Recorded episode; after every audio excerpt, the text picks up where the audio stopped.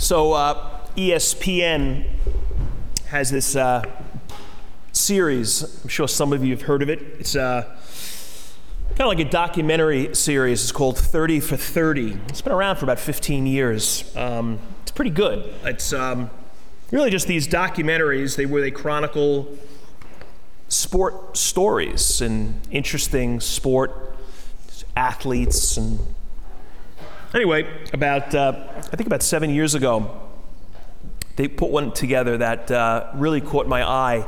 It was called uh, doc and darryl. And it was about the careers of uh, darryl strawberry and dwight gooden. They played uh, major league baseball most of you probably know in the 1980s and 90s uh, they both began with the Mets and uh, incredibly successful with the Mets. And then they, played with the Yankees and a couple of other teams in between. Uh, they were both unbelievable prospects. Darryl Strawberry was like regularly being compared to Mickey Mantle. Like they said that he had the goods, like he was potentially going to be as good as hitter as Mickey Mantle or Ted Williams. Um, Dwight, uh, Dwight Gooden, his rookie year, 1985, if you're around then and if you're a Met fan, there's no way you, you forgot it. It was just one of these unbelievable seasons. He had, he just was like a machine. Uh, people say that his, a lot of people argue that that was the single greatest season for a pitcher ever. Um, he won the Triple Crown, which means he had the most wins, strikeouts, and earn run average. Crushed everybody. It was like really no competition. Um, but the reason they both got this documentary profile really it wasn't because of all those great numbers. It was really because of what happened uh, a few years into their career these guys were absolutely Hall of Fame bound if they continued even close to the pace that they were, they were operating at.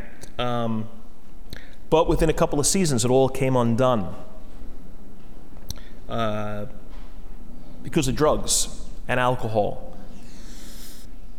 They had more arrests and suspensions and rehabs than you could count. It was crazy. It seemed like for about 10 or 12 years, it just was every year there was some story. So there's no Hall of Fame. Um, it was almost like a like a Shakespearean tragedy. Um, you had this hero who had this gift, sort of this significant talent, but he also had this fatal flaw. Um, some something that just tripped them up, some sin, some something. And they, they never achieved what they were once capable of. Um, they just squandered their gifts. It was a little more complicated, arguably. Like they both had Strawberry and Gooden, they both had fathers who were um, didn't set great example. So these guys were totally unprepared for fame and celebrity and the wealth that comes from that. They were playing in New York City. But the bottom line is they were so gifted, like so God gifted. Like nobody can teach you to have that kind of a fastball. Nobody can teach you to hit epic home runs that Strawberry hit. Um, they're gifts and they really were squandered. Um, it's like this parable. It's this guy who buried the money in the parable. The first two took the money they were given and they invested, they worked it.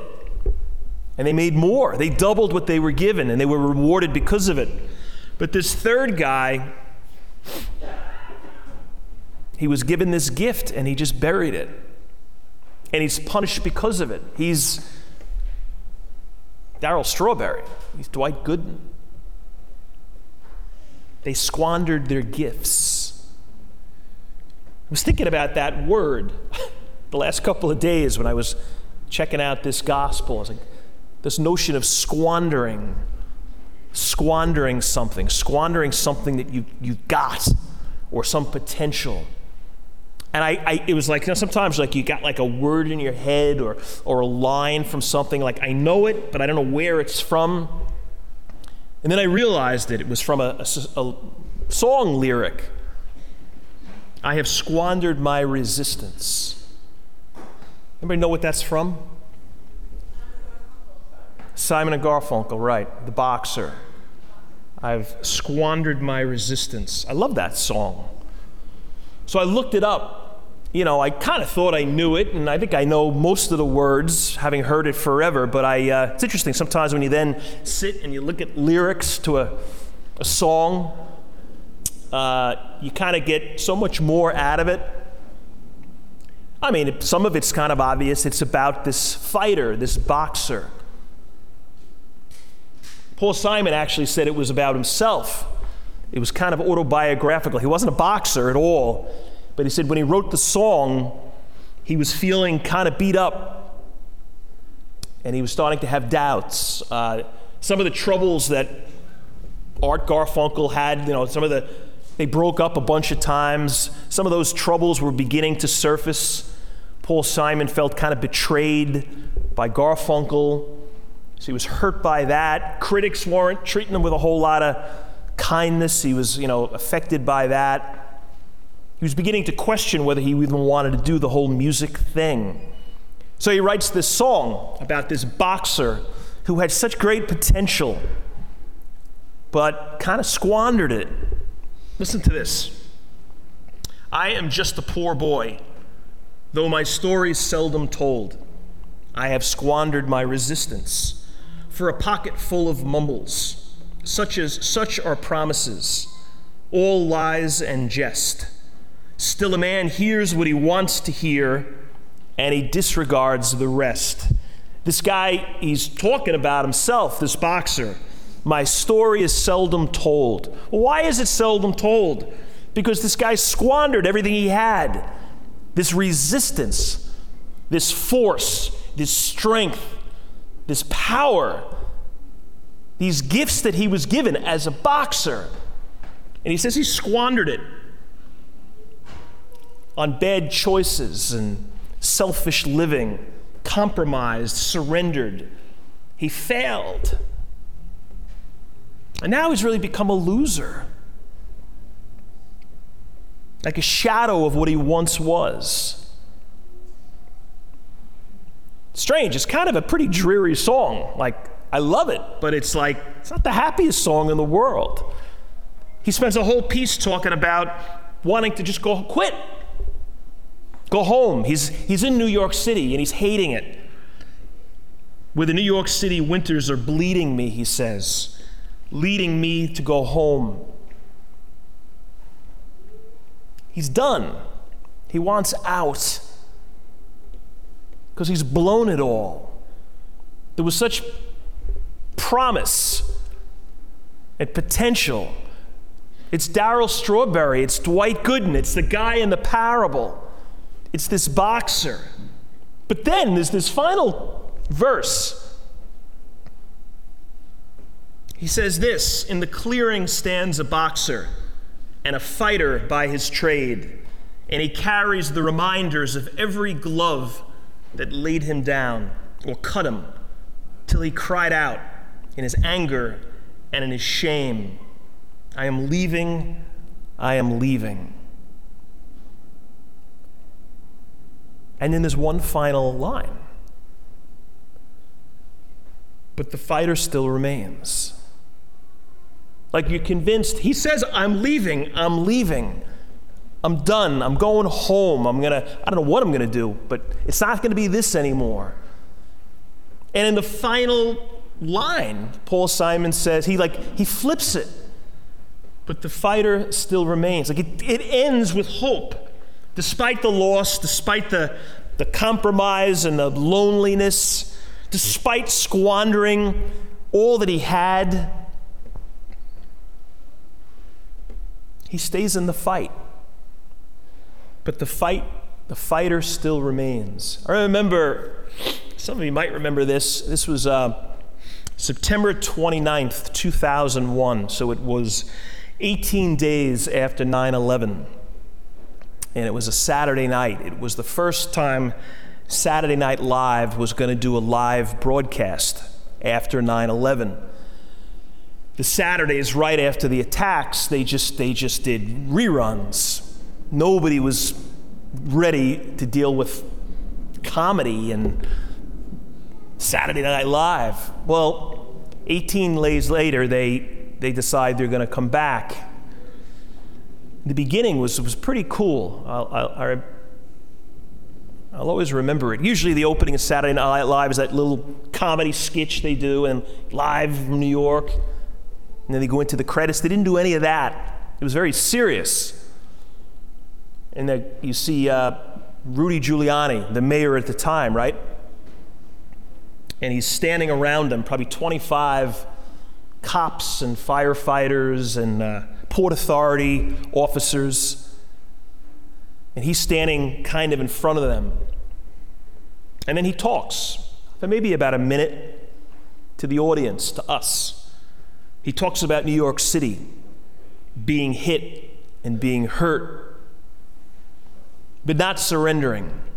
Not surrendering. It's ultimately this message of hope. We're hurt, but we're not down and we're not done. He says that, and then the camera spans over to the stage where the musicians, you know, perform, and Paul Simon's standing there with a guitar. And he sings this song, The Boxer. And I remember the final that but the fighter still remains. He sang that in this, it wasn't really like the recording, it was sort of like this defiant, exaggerated kind of way. It was so cool. It was so what we needed. We're all squanderers, aren't we? I mean, if we're honest, haven't we all squandered things,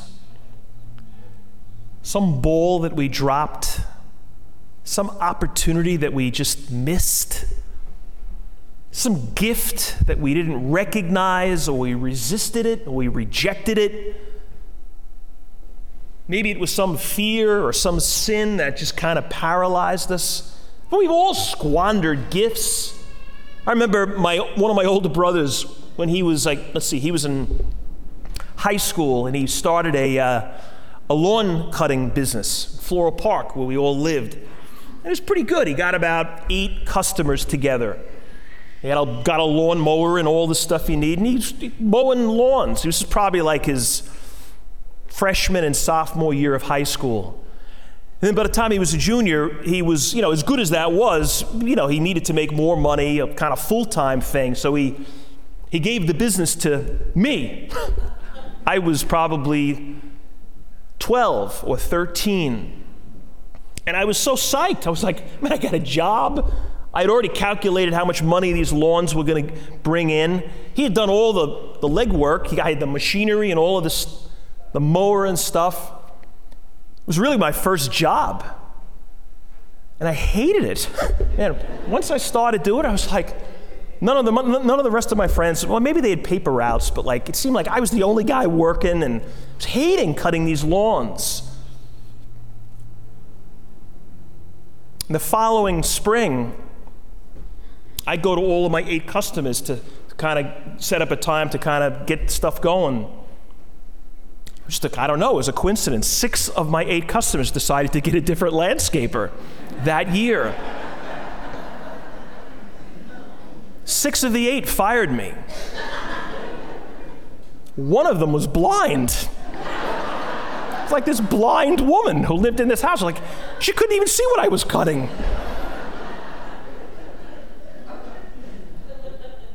And at a certain point, like my, my brother, who began the business, and my father were like, What happened? And I was like coming up, trying to come up with excuses. And they were like, Are you kidding? You just blew this whole thing up. Like I squandered the gift. This was handed to me. And I squandered it. What have you squandered?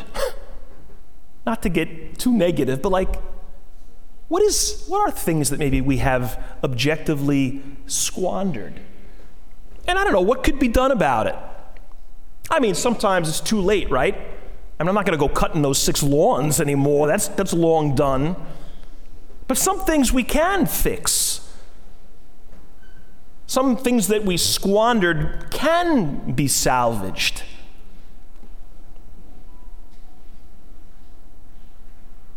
You know, next season, the Mets, they announced a couple of months ago that they're going to retire Dwight Gooden and Darryl Strawberry's numbers.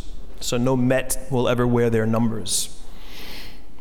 Despite their sort of tragic careers, they still had pretty good statistics for the Mets.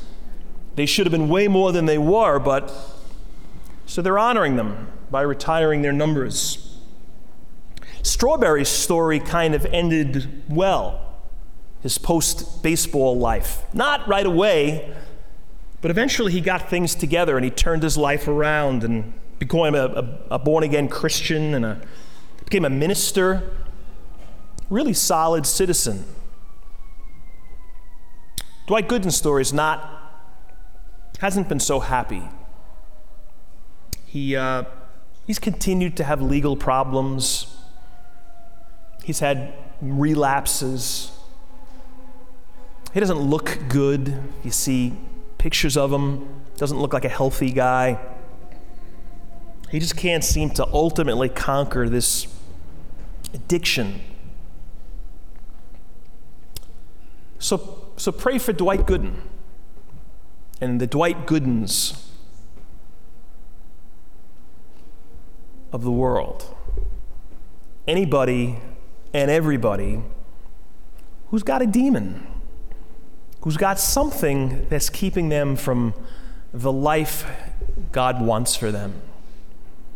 Whatever the reason, whatever the blame, they just need prayer. They probably need more than that. They need to do very often things themselves. But prayer helps. There's always hope. It's the song, it's the last line but the fighter still remains. So pray for hope.